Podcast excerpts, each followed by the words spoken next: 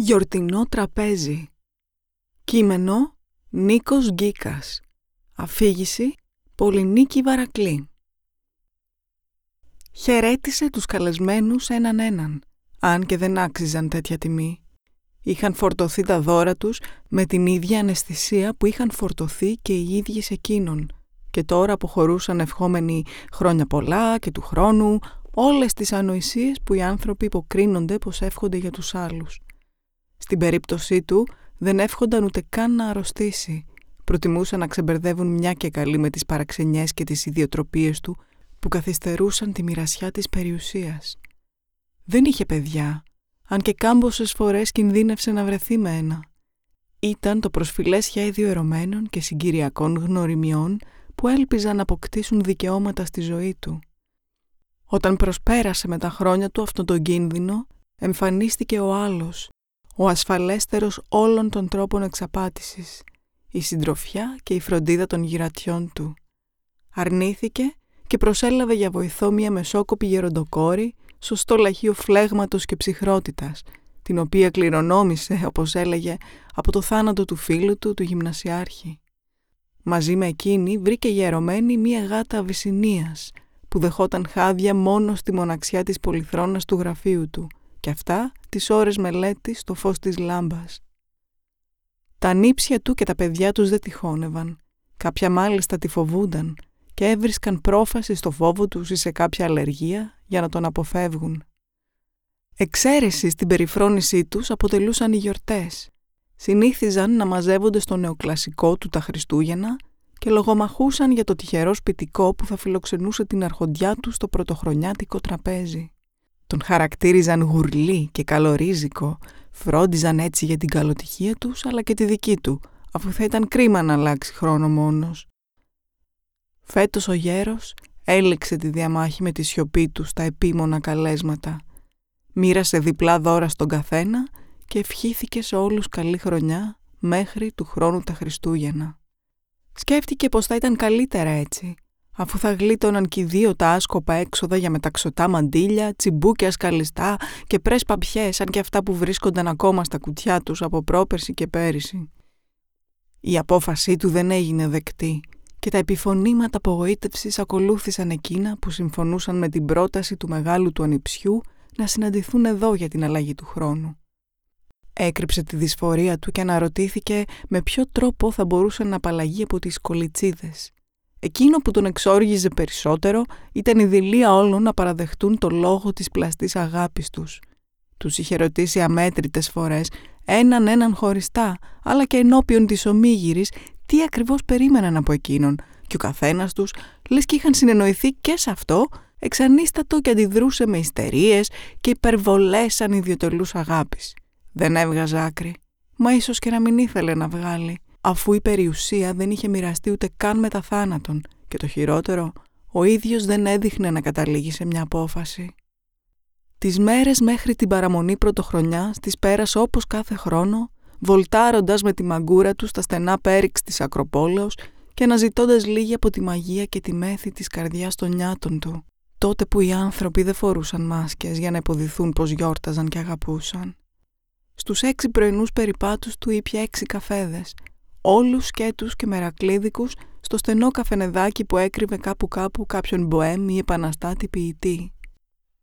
Δεν ήταν η ομίγυρη του περιθωρίου που τον τραβούσε εκεί, ούτε οι πολυκαιρισμένες άβολες καρέκλες. Σεβόταν όσους έβρισκαν παρηγοριά ή έμπνευση σε κρυμμένα μέρη και αγαπούσε την αδιαφορία που του έδειχναν όλοι, ακόμα και οι λίγοι που τον ήξεραν. Το χούι του ήταν γνωστό όσο και τα χρόνια του στη γειτονιά τον σέβονταν όλοι και τον κοιτούσαν σαν παράδειγμα δύναμης και υπομονής της μοναξιάς. Ο Φόντας, ο καφετζής με το παλιωμοδίτικο μουστάκι, ήταν ο μόνος που τολμούσε, για άλλωστε αποκτήσει το δικαίωμα, να ανταλλάζει δύο κουβέντες μαζί του.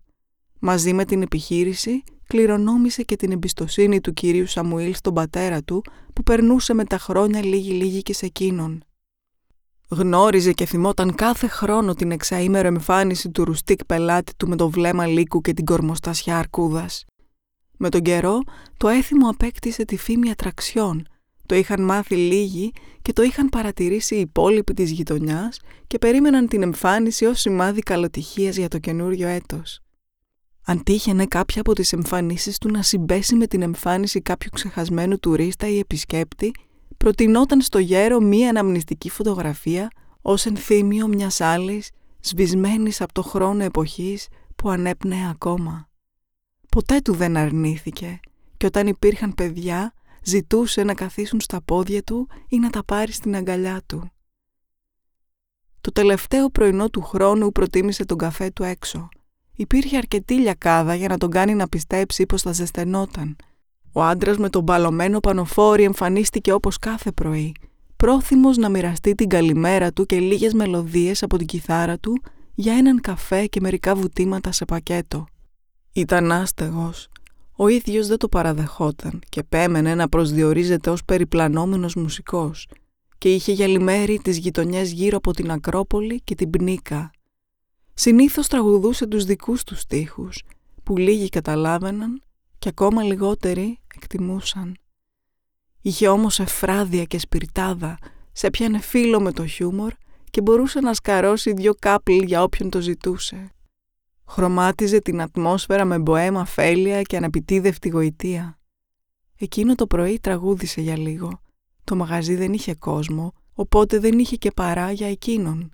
Μάζεψε την κιθάρα και το τενεκεδάκι του και πλησίασε σκυφτό στον πάγκο, παρακαλώντας για έναν καφέ σε πλαστικό ποτήρι.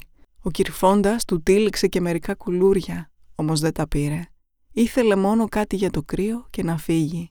Ο κύριος Σαμουήλ πρόσεξε τα μελανιασμένα χείλη του και τα κροδάχτυλα που έδειχναν να έχουν μουδιάσει.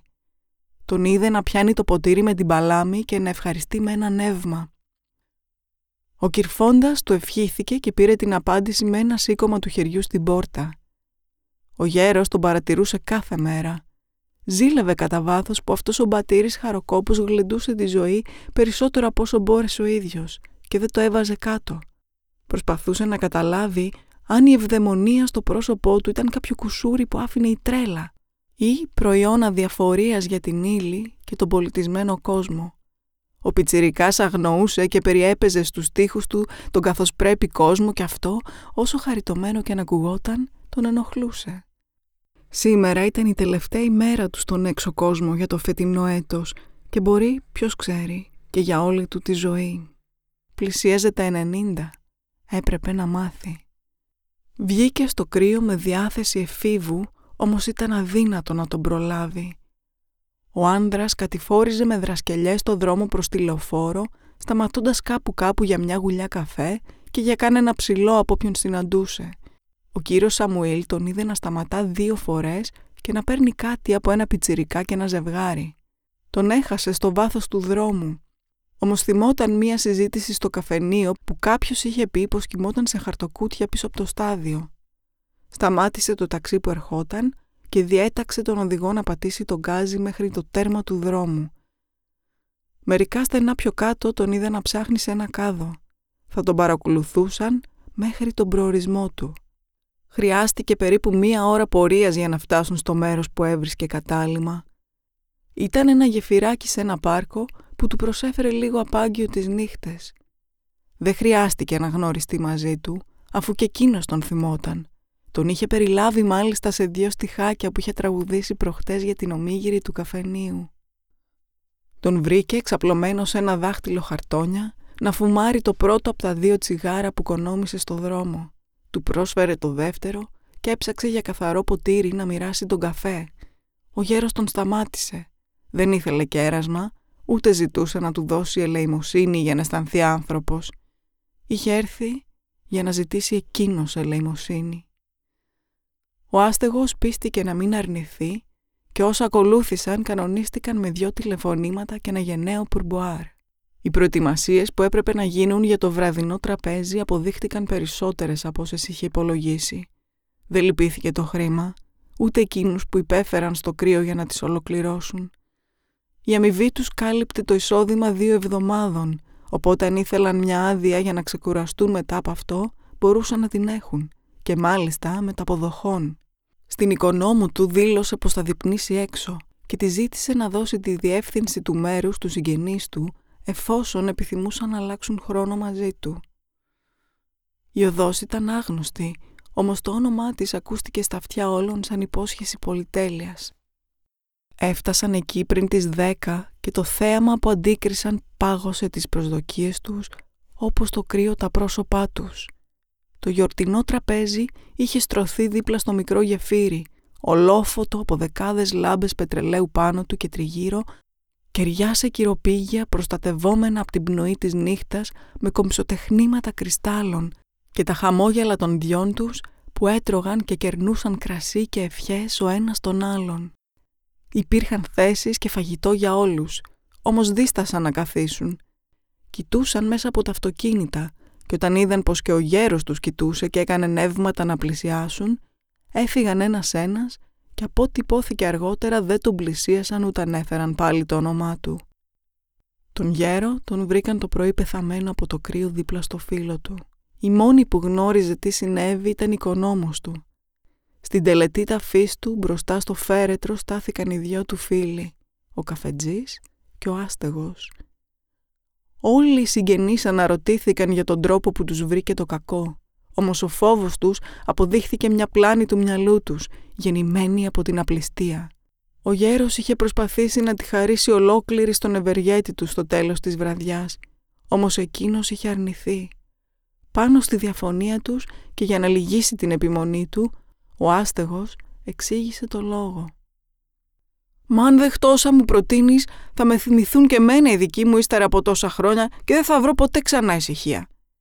Αυτό ήταν αρκετό για να τον πείσει.